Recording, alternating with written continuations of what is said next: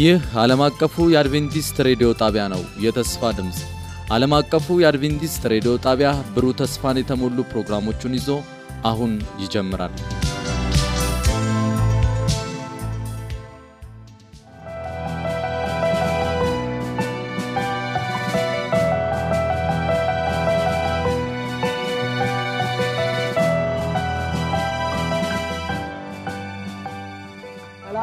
ይስጥልን። እንደምን አላችሁ አድማጭ ተመልካቾቻችን?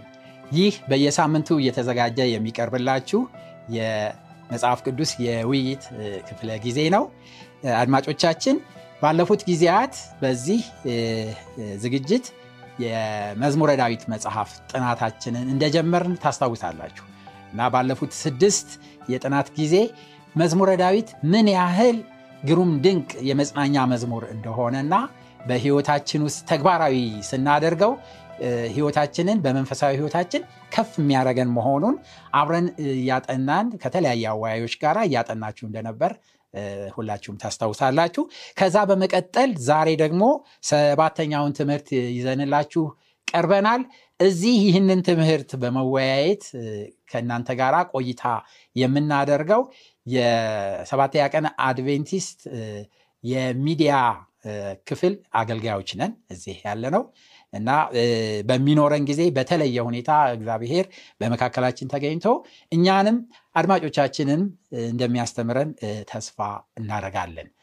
ከዛ በፊት እግዚአብሔር መንፈስ ሁላችን እንዲመራና ትምህርት እንዲሰጠን ሁሉን እንዲቆጣጠር በጸሎት በሱ ፊት እንቀርባለን። እንጸልይ። ቅዱስና ዘላለማዊ ሆንክ ቸርና ሩሩ ፈቃር አባታችን እናመሰግንሃለን። አሁንም ደግሞ ቃልህን ከፍተን ልናጠና ልጆችህ በፊትህ ተሰብስበናል። በተለየ ሁኔታ ደግሞ የሰማይ አባት በመካከላችን ተገኝተ የቃልህን ሚስጥር እንድትገልጽልን ማስተዋል ጥበብ እንድትሰጠን እንለምንሃለን። ይህን ሁሉ ስለምታደርግልን እናመሰግንሃለን። በተለያየ አማራጭ የሚከታተሉን ደግሞ ወንድም በዚህ ቃል እንዲባረኩና የሰማይ አባት ፈውስ እንዲያገኙ አንተ እንድትረዳቸው እንለምንሃለን። ጊዜውን ሁሉ ለአንተ እናስረክባለን። በኢየሱስ ክርስቶስ ስም አሜን። አድማጭ ተመልካቾቻችን ወደ ውይይታችን ከመግባታችን በፊት ከኔ ጋር እዚህ አብረው ያሉትን ወንድሞችና እህቴን አስተዋውቃቸዋለሁ። በዚህ በኩል የምናየው ወንድማችን ወርቁ ወንድሙ ይባላል። ከዚህ በሆፕ ቻናል የኦሮሚያ ክፍል ኤዲተር ወይም ደግሞ ቴክኒክ ክፍል ሰራተኛችን ነው። ወርቁ እንግዲህ ለዚህ ውይይት ስለመጣ እጅግ አድርገን እናመሰግናሃለን። ከሱ ቀጥሎ ደግሞ የምናየው ወንድማችን ግርማዬ ባይሳ ይባላል። እሱ ደግሞ በዓለም አቀፉ አድቬንቲስት ሬዲዮ የኦሮምኛ ክፍል ዝግጅት ክፍል ኃላፊ ነው። እሱም ደግሞ ለዛሬው ውይይታችን እዚህ ስለመጣ እጅግ አድርገን እናመሰግነዋለን። እንኳን ደህና መጣ። በዚህ በኩል የምትገኘው እህቴ አምሳለች ከበደ ትባላለች። እሷ ደግሞ በዚህ በሆፕ ቻናል በትግርኛ ክፍል የምታገለግል እህታችን ናት፣ ሁል ጊዜ የምታዩት። ስለዚህ ዛሬም ከኛ ጋር ልትወያይ አብራን አለች። በሚኖራት ጊዜ ሁሉ እግዚአብሔር እንደሚጠቀምባት እናምናለን። እንኳን ደህና መጣሽ። ፕሮግራሙን በመምራት ደግሞ አብሬያችሁ የምቆየው እኔ ወንጌላዊ ቴዎድሮስ አበበ ነኝ። በዓለም አቀፉ አድቬንቲስት ሬዲዮ የአማርኛ ክፍል ዝግጅት ኃላፊ ነኝ እና ዛሬ ደግሞ በሰንበት ትምህርት እዚህ ከእናንተ ጋር ቆይታ አደርጋለሁ። በሚኖረን ጊዜ እግዚአብሔር በረከት እንደሚሰጠን ተስፋ እናደርጋለን።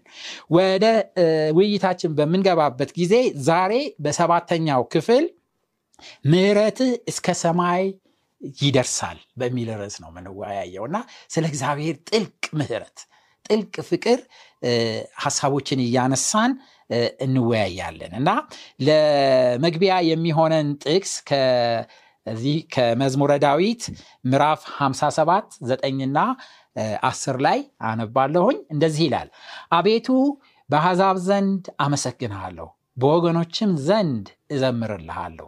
ምሕረትህ እስከ ሰማይ ድረስ ከፍ ከፍ ብሏልና እውነትህም እስከ ሰማይ ዳመና ድረስ ይላል እና በጣም ድንቅ ነው። ባለመዝሙሩ የእግዚአብሔርን ምሕረት በሚመለከት እጅግ በማድነቅ ነው የሚናገረው እና ብዙ ሀሳቦችን ይናገራል። እዚህ በመዝሙረ ዳዊት ውስጥ ባለፈው ጊዜ ስንመለከት ስናጠና እንደነበረው ብዙ ጊዜ የሚመስለን ዳዊት ብቻ እንደጻፈው ነው። ግን ሌሎችም ጸሐፊዎች አብረውት እንደተባበሩ እንመለከታለን እና የሁሉም ጸሐፊዎችን ሁኔታ በምንመለከትበት ጊዜ ምስኪኖች ደግሞ በእግዚአብሔር ፊት ብቁ ራሳቸውን ብቁ ሆነው እንዳላገኙ የሚሰማቸው በአጠቃላይ ባጭሩ ወንጌል የሚያስፈልጋቸው ጸጋ የሚያስፈልጋቸው መሆናቸውን በመዝሙሮቹ ውስጥ በተደጋጋሚ ይገልጹታል። እና ስለዚህ እነዚህ ጸሐፊዎች በእግዚአብሔር ምሕረት ላይ ሙሉ ለሙሉ ጥገኛ መሆናቸውን ነው ራሳቸውን ሲገልጹ የምንመለከተው። እና ስለዚህ ምሕረቱ ዘላለማዊ በሆነው አምላክ ላይ መደገፍ እጅግ በጣም የሚያስፈልግ መሆኑን በመዝሙራቸው ውስጥ ይገልጹልናል እና የሰው ህይወት የሁላችንም ልክ እንደ አበባ ልክ እንደ ሳር ረጋፊ ጠፊ መሆኑን እንመለከታለን። ነገር ግን ለቃል ኪዳኑ ታማኝ የሆነው አምላክ በጣም ደስ የሚለው ነገር ህዝቦቹን ሊረዳ፣ ሊያጽናና፣ ሊደግፍ ሁል ጊዜ ከአጠገባቸው መሆኑን የሚያሳዩ ናቸው መዝሙሮቹ። ስለዚህ ከእግዚአብሔር በቀር ልንመካበት ልንደገፍበት የሚገባን ምንም ኃይል ምንም መደገፊያ እንደሌለ ባለመዝሙሮቹ አጠንክረው ይህንን ይናገራሉ። እና ዛሬ በዛሬ ውይይታችን የምንመለከታቸው ሀሳቦች እነዚህን ነው የሚያሳዩን። እና በእግዚአብሔር ላይ ሙሉ ለሙሉ መደገፍ በምህረቱ ላይ ሙሉ ለሙሉ መደገፍ እና ምህረቱ ደግሞ ለዘላለም ዘላቂ መሆኑን ማመን እንዴት አድርጎ በእግዚአብሔር ቸርነት መራመድና እስከ መጨረሻ መድረስ እንደምንችል የሚያሳዩን መዝሙሮችን እየጠቀስን እንመለከታለን። ወደ መጀመሪያው ሀሳብ በምንሄድበት ጊዜ ምህረቱ ለዘላለም ጸንቶ ይኖራል ይላል በመዝሙረ ዳዊት 136 ላይ ሄደን በምናነብበት ጊዜ በዚህ መዝሙር ውስጥ የበላይ የሆነው ሀሳብ የቱ ነው እና መዝሙረኛው ደግሞ ይህንን ሀሳብ በምን ማስረጃ ላይ ነው ተደግፎ ሊነግረን የፈለገው? እስቲ ወንድም ወርቁ በዚህ ላይ ሀሳብ ብትሰጠን። አመሰግናለሁ። እንግዲህ ምህረቱ ለዘላለም ነው፣ ጸንቶ ይኖራል። እውነት ነው። ይሄ እንግዲህ በመዝሙረ ዳዊት ውስጥ መዝሙር አሁን አንተ እንዳነሳው መዝሙር መቶ ሰላሳ ስድስት ከቁጥር አንድ እስከ ዘጠኝ ድረስ ባለመዝሙሩ ሲያስቀምጥ እውነት ነው። ምህረቱ ለዘላለም ነው። ያም ምህረቱም ደግሞ ጸንቶ ይኖራል። ጽኑ ፍቅር ብሎ ነው ደግሞ የሚያስቀምጠው ማለት ነው እና በዚህ ላይ የምናየው ቃል ምንድን ነው? ጽኑ የሚለውን የሆነ ገደብ ያሌለው እና የእግዚአብሔር ምህረት ለዘላለም ነው። ምህረቱም ደግሞ ለብዙዎች የሆነ ነው። በሆነ ጎሳ ወይ ደግሞ በሆነ ህዝብ ክልል ብቻ የተከለለ አይደለም። ለሁሉም ሰው የእግዚአብሔር ምሕረት ሰፊ ነው፣ ለዓለም በሙሉ የሚለውን ሀሳብ ይዘዋል ማለት ነው እና ይህም ደግሞ ከጌታችን ከኢየሱስ ክርስቶስ ሀሳብ ጋር ያገናኘዋል። በዮሐንስ ወንጌል ምዕራፍ 3 ከቁጥር 16 ላይ ሄደን ስናየው እግዚአብሔር ዓለምን እስኪወድ ድረስ አንዱ ልጁን ሰጠ ይላል። ያም ደግሞ በእሱ ያመኑት ሁሉ የዘላለም ሕይወት እንዲኖራቸው እንጂ እንዳይጠፉ ነው ይላል። ያ ማለት ምንድን ነው? እግዚአብሔር ምንም ሳይራራ አንዱ ልጁን ነው ይሰጠን። ያም ስንል በዓለም ላይ ያለው ሰው በሙሉ በጎሳ አይለይም፣ በዘር አይለይም፣ በቋንቋ አይለይም፣ እንዲሁ ደግሞ በከለር አይለይም። ሰው ሁሉ በሱ ካመነ የዘላለም ሕይወትን ለማግኘት ክፍት ነው ማለት ነው በሩ። ስለዚህ የእግዚአብሔር ምሕረት ሰፊ ነው ማለት ነው ለዚህ ዓለም። እንዲሁ ደግሞ ምሕረቱ ለሆነ ጊዜ ገደብ ያለው ነገር ወይ ደግሞ የሚገደብ የሆነ ጊዜ ላይ የሚያልቅ አይደለም፣ ዘላለማዊ ነው ብሎ ነው የሚያስቀምጠው። እና ያም ደግሞ የጌቶች ጌታ የነገስታት ንጉስ ብሎም ያስቀምጠዋል። እሱን ማለት ነው ጌታችን ኢየሱስ ክርስቶስን በዚህ ሀሳብ ሲያስቀምጠው ማለት ነው። እንዲሁ በመዝሙረ ዳዊት 136 ከቁጥር 23 ላይ ደግሞ ምሕረቱ ለዘላለም ነውና እግዚአብሔር ምሕረቱ ለዘላለም ነውና በሱም የታመኑት ወደ እሱም የተሸሸጉት ምን ይሆናሉ? ከዚህ ጥፋት መዳን ይችላሉ ማለት ነው። ይህን ስንል ምን ማለት ነው? ሁሉም ሰው ዛሬ በዚህ ምድር ላይ ቅዱስ ስለሆነ ወይ መልካም ነገር ስላደረገ ይድናል ለማለት አይደለም። ያን ስንል ምንድን ነው? እግዚአብሔር በምህረቱ ነው ሰውን የሚያድነው። እኛ በመልካምነታችን አይደለም፣ ጥሩ ባደረግነው ሳይሆን የእኛ መልካምነት አሮጌ ያ መቃ የሆነ ምንድን ነው የሚባል አንድ የሆነ አገላለጽ አለ ከመጽሐፍ ቅዱስ ውስጥ የሚጠቀመው አሮጌ ጨርቅ ነው። ምን ብሎ ነው የሚጠቀመው? የእርግማን ጨርቅ። thank you የእኛ ጽድቅ ወይ ደግሞ የኛ ለመዳን የምናደርገው ጥረት የእርግማን ጨርቅ ነው። የእግዚአብሔር ጸጋ የእሱ ምህረት ዘላለማዊ ነው ብሎ ነው የሚያስቀምጥልን። ለዛ ነው መዝሙረ ዳዊት ውስጥም ደግሞ ለዛ ነው እንደዛ ብሎ የሚያስቀምጥ ምህረቱ ለዘላለም ነው።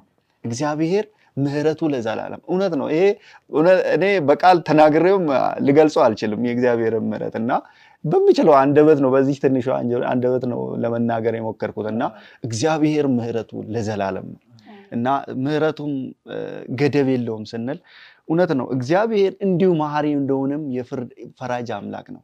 ሲፈርድም ደግሞ በቀን የሚፈርድ አምላክ ነው እና የሚፈርደውም ደግሞ እኛ በራሳችን ባደረግነው ስራ የራሳችን ስራ ራሱ ነው የሚያስፈርድብን።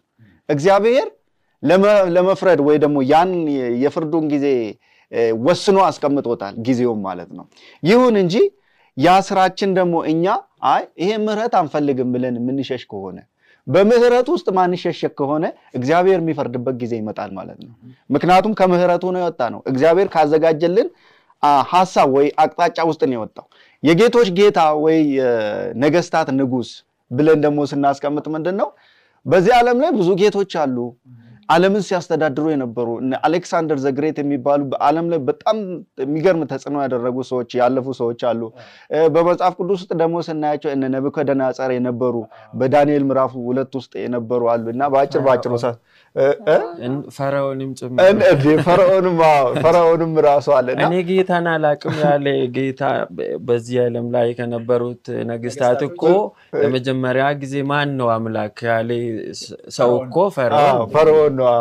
እና እውነት ነው ብዙ ነገስታት አልፈዋል በዚህ ምድር ሁሉ ውስጥ። በዳንኤል ምዕራፍ ሁለት ውስጥ ስናይ እግዚአብሔር በዓለም ላይ የሚመጡትን በቅድመ ተከተል ነገስታቶችን አስቀምጠዋል። እነዛ ነገስታት ላይ የነገስታት ሁሉ ንጉስ የሆነው ጌታችን ኢየሱስ ክርስቶስ ደግሞ አለ።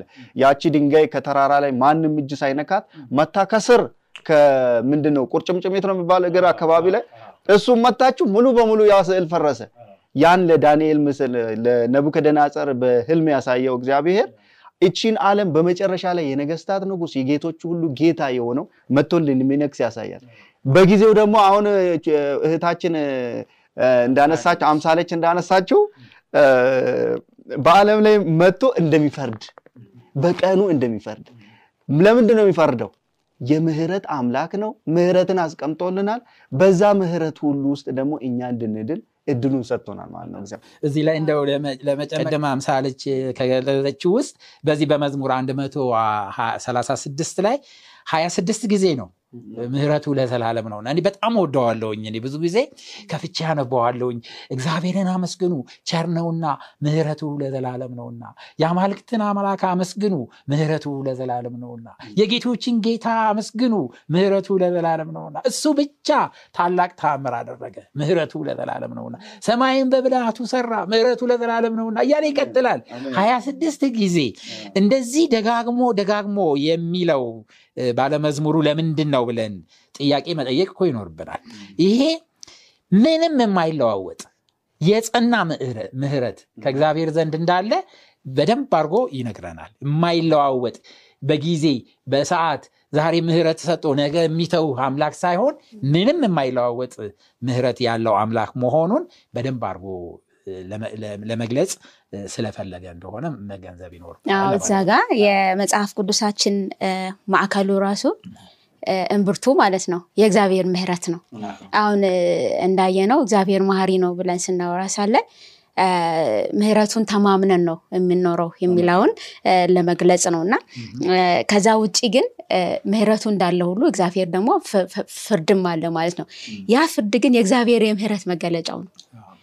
ምክንያቱም ክፋት እንደዚህ ቀጥሎ ከኖረ ማለት ነው የሰው ልጅ ሙሉ በሙሉ እንትን ያደርጋል። ስለዚህ ክፋትን ሊያጠፋ ዘንድ እግዚአብሔር የምህረቱን መገለጫ ምን ያደርጋል? ፍርዱን ያመጣል ማለት ነው እና በምህረቱ ውስጥ ነው ፍርዱንም የምናገኘው ማለት ነው ለሰው ልጆች ከመራራቱ ለሰው ልጆች በዚህ ጥፋት ውስጥ የሚያደርጉት ስቃይ ለማጥፋት ምን ያደርጋል? እግዚአብሔር ምን ያደርጋል? ፍርድን ያመጣል ማለት ፍርዱን ያመጣል ማለት ነው። በጣም በጣም ግሩም ሀሳብ ነው። እንደው በዚህ ላይ ብቻ እንኳን ብዙ መነጋገር እንችላለን እና አድማጮቻችን ጨምረን ጨምረን ይህንን መዝሙር መመልከትና ማጥናት ይኖርብናል። ደግሞ ተስፋችንን ያለመልመዋል። ከሱ ጋር ያለንን ግንኙነት እጅግ አድርጎ ያጠነክርልናል።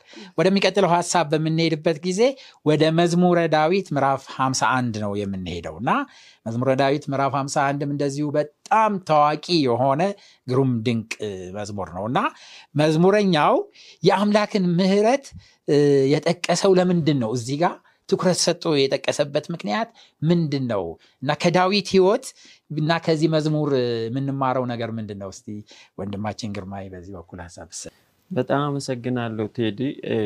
መጀመሪያ ላይ ይህንን ፕሮግራም በሚዲያ ሰዎች ያዘጋጁትን ሰዎች ማመስገን ይፈልጋለሁ። ከዛ ቀጥሎ አንተ እድሉን ስለሰጠኝ thank you ማለት ይፈልጋለሁ። ጥሩ ጥሩ ሀሳቦች የተነሱ ነው።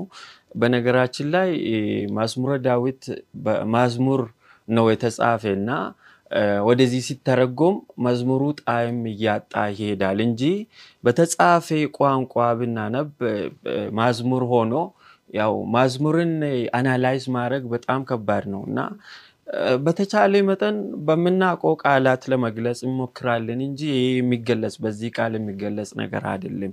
አሁን ቴዲ በጠየቀኝ መሰረት ያው በዚህ ክፍል ውስጥ በመዝሙር ሃምሳ አንድ ውስጥ የተጠቀሱ ትልቁ ሁለት ነገሮች አሉ።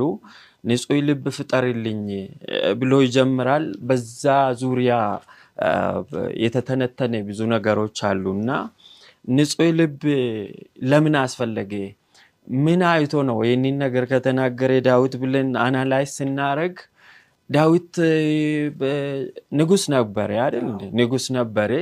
ንጉስ ስንሆን ደግሞ ብዙ የምናጠፋም የምናለማም ብዙ ነገሮች አይጠፉም። ያው ከምናያቸው ከምናውቃቸው ንጉሶች እኮ የምንማረው ብዙ ነገር አለ።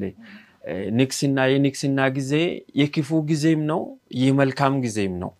በጥሩ ሁኔታ ስንጠቀምበት ብዙ ጥሩ ጥሩ ነገሮች ማስራት የምንችልበት እድል የሚፈጥርልን ነው። ለክፋት ስንጠቀምበት ደግሞ በደል ተቆጥሮ የማያልቅ በደል የምንሰራበት ጊዜ ነው። ስለዚህ አሁን ዳዊት በዚህ ልምምድ ውስጥ ብዙ ነገሮችን አበላሽተዋል። ጥሩ ጥሩ እድሎችንም አበላሽተዋል።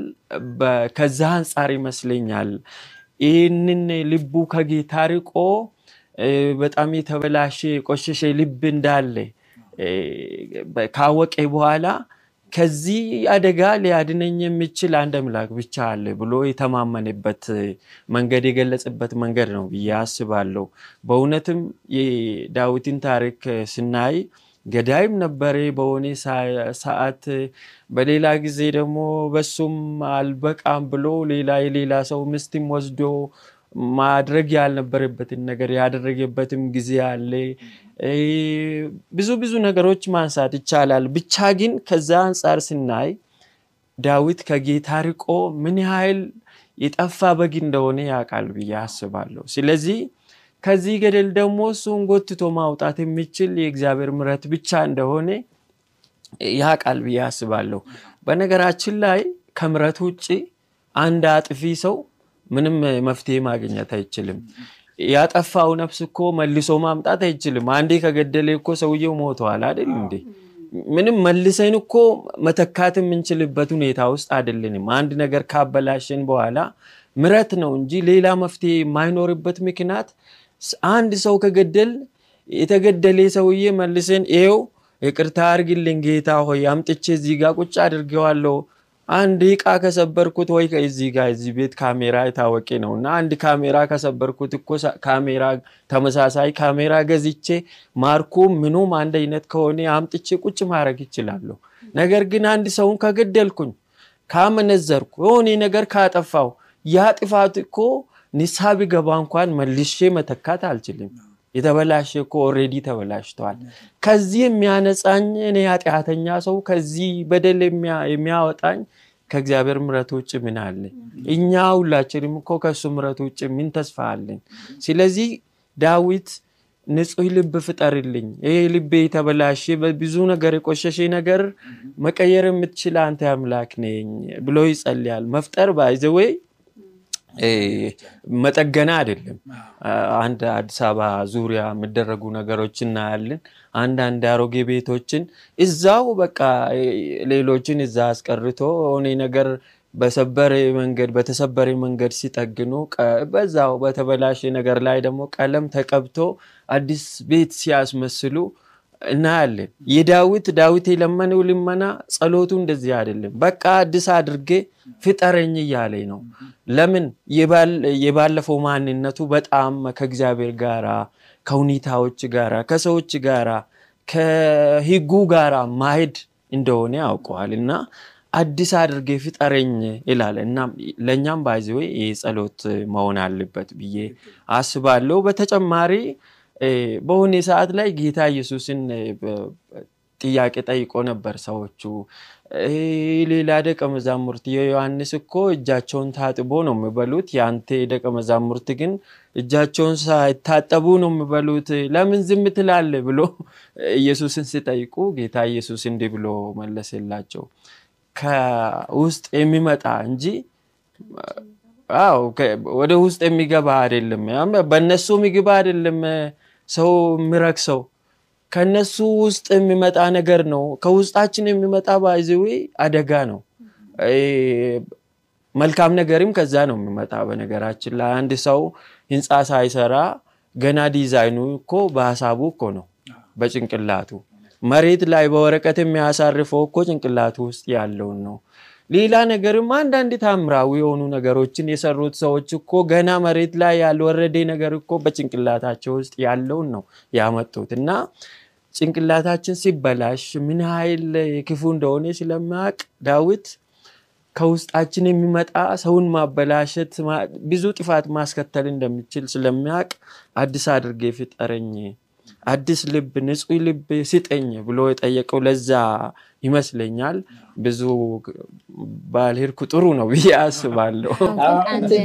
አንድ ጥያቄ አለኝና አሁን አንደኛ ሳሙኤል ላይ ነው ይሄ ታሪክ የዳዊት ታሪክ የተጠቀሰውና ሁለተኛ ሳሙኤል ምዕራፍ 12 ላይ ማለት ነው። ይሄ ዳዊት የገባው ኃጢአት አይነቱ ማለት ነው። ከነዛ ከአስርቱ ትእዛዛት ወደ አራት የሚሆኑትን እንትን አድርጓል አጉድሏል ማለት ነው። መጀመሪያ ምን አደረገ? ተመኘ አይደለ? ተመኘ። ከዛ አትመኘው ምነው ሰበረው ማለት ነው። እንደገና ደግሞ የተመኘውን ተግባር ለመፈጸም ደግሞ አመጣት ሴትዮዋና አመነዘረ አመነዘረ። ሁለተኛው ትእዛዝ አታመንዝር የሚለውን ፈጸነ እንትን አረገ ማለት ነው። ከዛ በኋላ ደግሞ ባልየው ስመጣ ደግሞ እንደገና አታልለው አይደለም።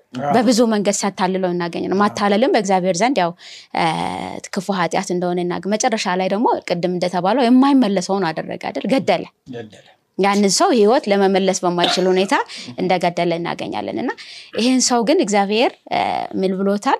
ዳዊት የልቤ ሰው አለው እንደ ልቤ ያለው ማለት ነው እና እኔ አሁን የእግዚአብሔርን ምሕረት በዚህ አንጻር ማየት እንዳለብን እና እንደፈለግን አድርገን ከዛ በኋላ እንደ ልቤ ልንባል ነው ወይስ እንዴት ነው ይሄ?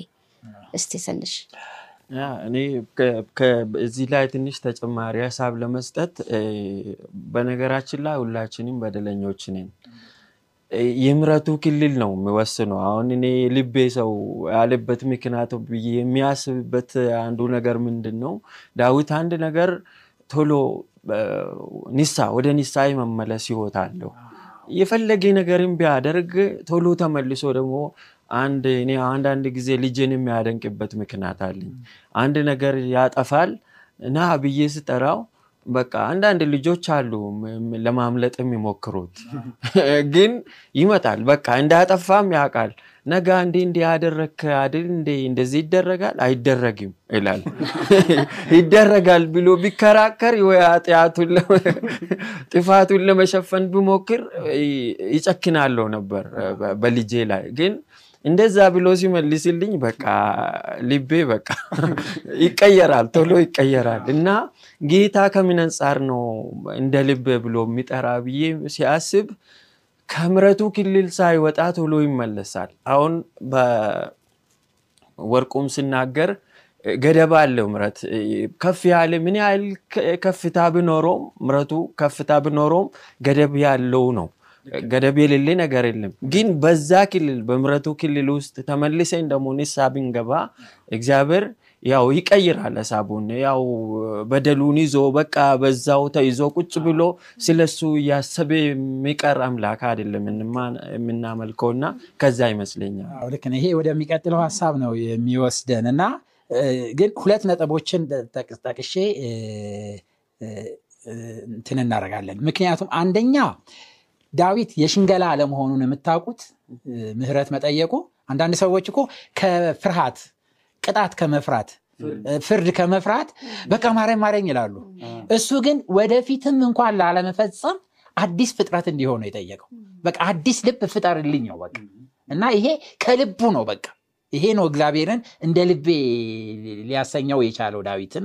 አንደኛው ሀሳብ ይሄ ነው። ሁለተኛው ደግሞ በኤጾብ እርጨኝም እነጻለሁ ይላል እና ይሄ ኤጾብ ቅጠል የሚባለው በዘሌዋውያን መጽሐፍ ምዕራፍ 14 ላይ ሄደን በምንመለከትበት ጊዜ ለምጻሞች ወደ ካህኑ ይቀርቡና መስዋዕት ከቀረበ በኋላ ደሙን በዛ በኤጾብ ቅጠል ይነክርና ይነክርና ሰውየው ላይ ይረጭበታል።